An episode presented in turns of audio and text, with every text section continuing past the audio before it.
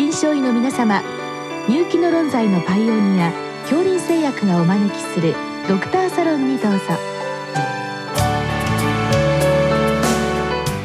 今日はお客様に独協医科大学排泄機能センター主任教授山西智則さんをお招きしております。サロンドクターは順天堂大学教授池田志学さんです。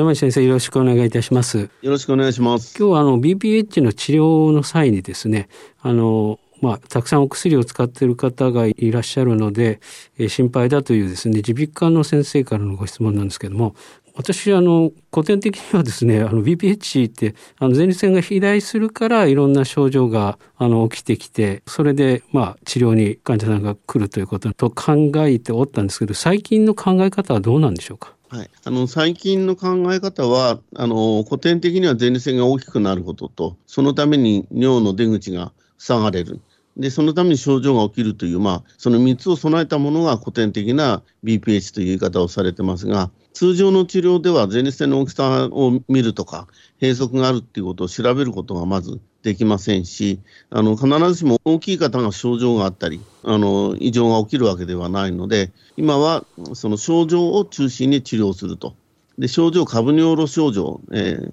lower urinary tract symptom、えー、 LUTS というふうに言うんですが、まあ、この male LUTS ですね、を中心とした治療をするというのが中心になっております。まあ、薬物療法の治療というのが、そういうものをターゲットにしているということになります。まあ、当然、保険診療としては、 LUTS という言い方は病名としてはありませんので、BPH という病名をつけると、そしてそういう治療をするというのが一般的になっております。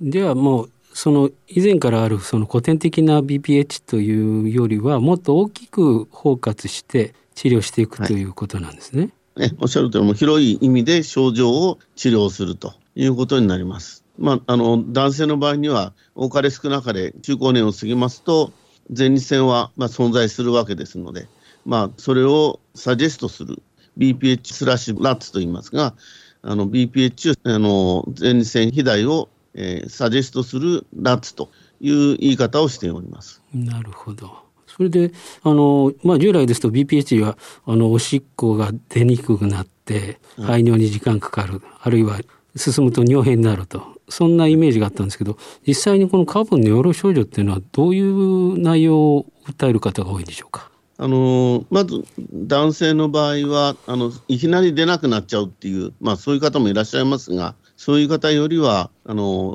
膀胱の刺激と昔言っていたように蓄尿症状ですね。頻尿になったり夜間頻尿になったりまたはあの尿意切迫感我慢ができずに、え漏れそうになる、まあ、男性の場合は漏れるっていうのは少ないことはありますが、あのまあ、そういったような蓄尿症状ですね、過活動膀胱の症状を持つと、大体前立腺肥大症の50から75%に見られると言われておりますので、頻度は高いと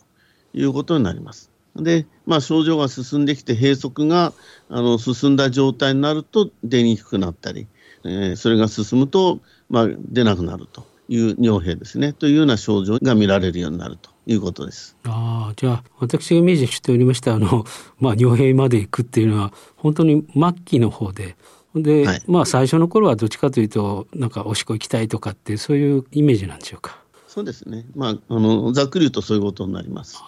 それで、まあ、抗コリン薬を用いてその過活動膀胱なんかの症状を抑えようという治療があると伺ったんですけどその前に何か他に治療されるんでしょうか？はい、あのいきなり抗コリン薬を使いますと、膀胱の収縮力を抑えるという治療になりますので、男性の場合には尿閉のリスクが高くなります。えー、ですので、一般的には、まあ、前立腺の収縮を抑えたり、それから、あの、まあ、膀胱の知覚を和らげるとあの血流を良くしたり、それからあの尿路上皮ですね、膀胱の粘膜の上皮の近くを和らげるという意味でよく使われているのが、アルファ1遮断薬、アルファブロッカーというようなお薬。それからもう一つは、PD5、え、フォスフォディエステラーゼ5阻害薬、タダラフィルといったようなお薬を使うと、第一選択で使うというのが一般的になります。で大きい前立腺に関しては、5α リダクターゼインヒビタ還元酵素阻害薬、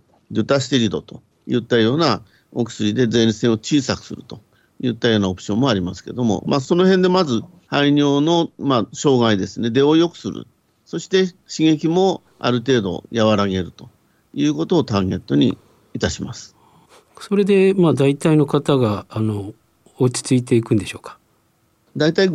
60%の方は、それだけで単剤で蓄尿症状は取れると、完全に治るっていうところまでは言えなくても改善されるというふうに言われております。でそれでもなおかつ、過活動膀胱の症状ですね、えー、蓄尿症状が取れないといった場合には、あの過活動膀胱の治療薬としての抗コリン薬とか、それからまあ最近では β3 作動薬という治療薬がありますが、まあ、そちらのどちらかを併用するということになります。従いまして、抗コリン薬を単剤で使うということはガイドラインでも推奨はしておりません。ああじゃあどっちかというともう抗コリン薬の使用はもうあの最後の方に取っておくという形ですね。まず第一選択であの良くならないという場合にあの併用するということになります。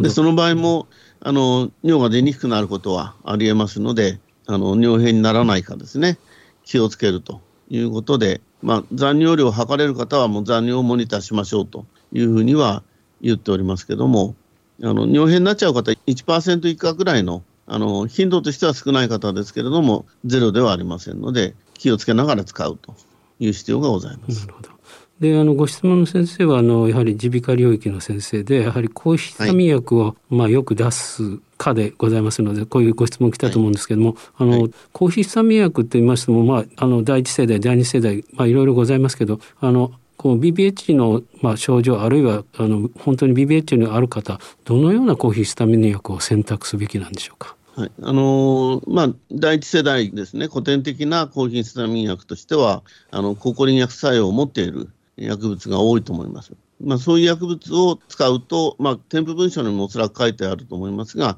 尿閉に気をつけましょうと。重度の株による閉塞がある方、前立腺肥大症の方は気をつけましょうということは言っていると思いますので、一つにはですね、抗コリン作用を持っていないお薬を選んだ方がいいということになります。で基本的には第2世代のものっていうことですね。そうですね。そういったようなお薬を使っていれば、あのまあ、排尿障害を起こすということはかなり稀というふうに思います。で第2世代もたくさん種類ございますよね。はい、先生が、はい、まあ、推奨って言いますかされるような第2世代の抗アレルギー剤っていうのはあるんでしょうか？まあ、特にあのそのために推奨するということはないの。で、まあ、ほぼ安全っていうお薬は第一世代を抜けば、それほど問題にはない、まあ、眠くなりませんよって言っているようなお薬というのは、ここに作用少ないっていうふうには言ってるんだろうと思いますので、おそらく、まあ、どの薬も同程度くらい、それほどあの問題にはならないというふうには思います。あの確率論でちょっと申し訳ないんですけど、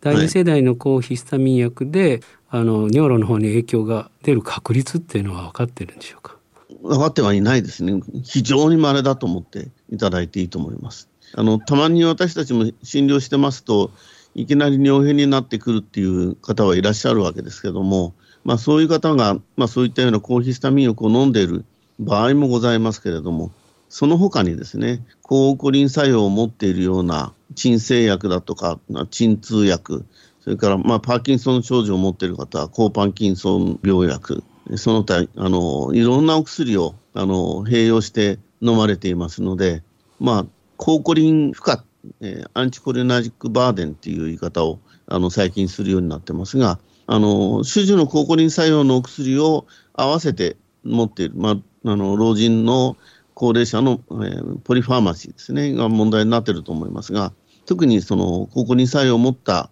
あの種々の薬をいくつも飲んでいるっていう方は非常に危険というふうに考えていいと思います。なるほど一剤だけで何か問題になるっていうことはめったにはないと思っていただいていいと思います。ではあれですねあの他の薬はどんなものを飲んでいるかということをまず聞くということですね。そうですね。薬の種類はもうあの私たちのガイドラインでもあのまず聞きましょうというふうに言っておりますので抗コリン作用を持っているお薬をあの飲んでいるという確率は高いというふうに思って治療してます。あの、はい、先生方のご経験でですねそういったあの、はい、まあ、抗コリン作用がある薬をまあ複数飲んでいてそれでまあそれをだんだん減らすとですねあの尿路症状が良くなるとかそういうご経験はございますか？あのまあ、本当に尿閉になるような、えー、お薬ですね、特にまあ精神科領域でたくさんそういったようなお薬を飲んでいるといったような方は、薬を調整していただくだけで、排尿障害取れるっていう場合はございます。ああなるほどあの、まあ、逆にあの泌尿器科の専門の先生以外の方はですねただ単純にあの BPH が進んだのかとかですね、はい、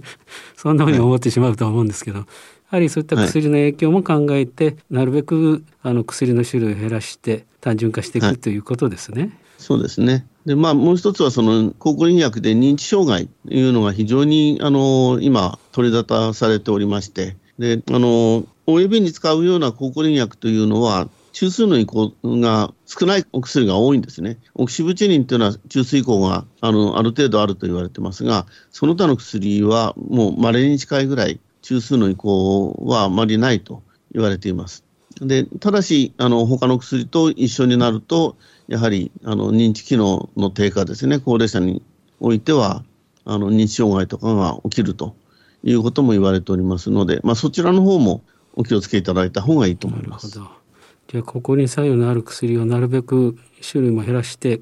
量も減らしてっていうことは認知の方にもいい影響があるかもしれないということですね。はい、おっしゃる通りですね。どうもありがとうございました。ありがとうございます。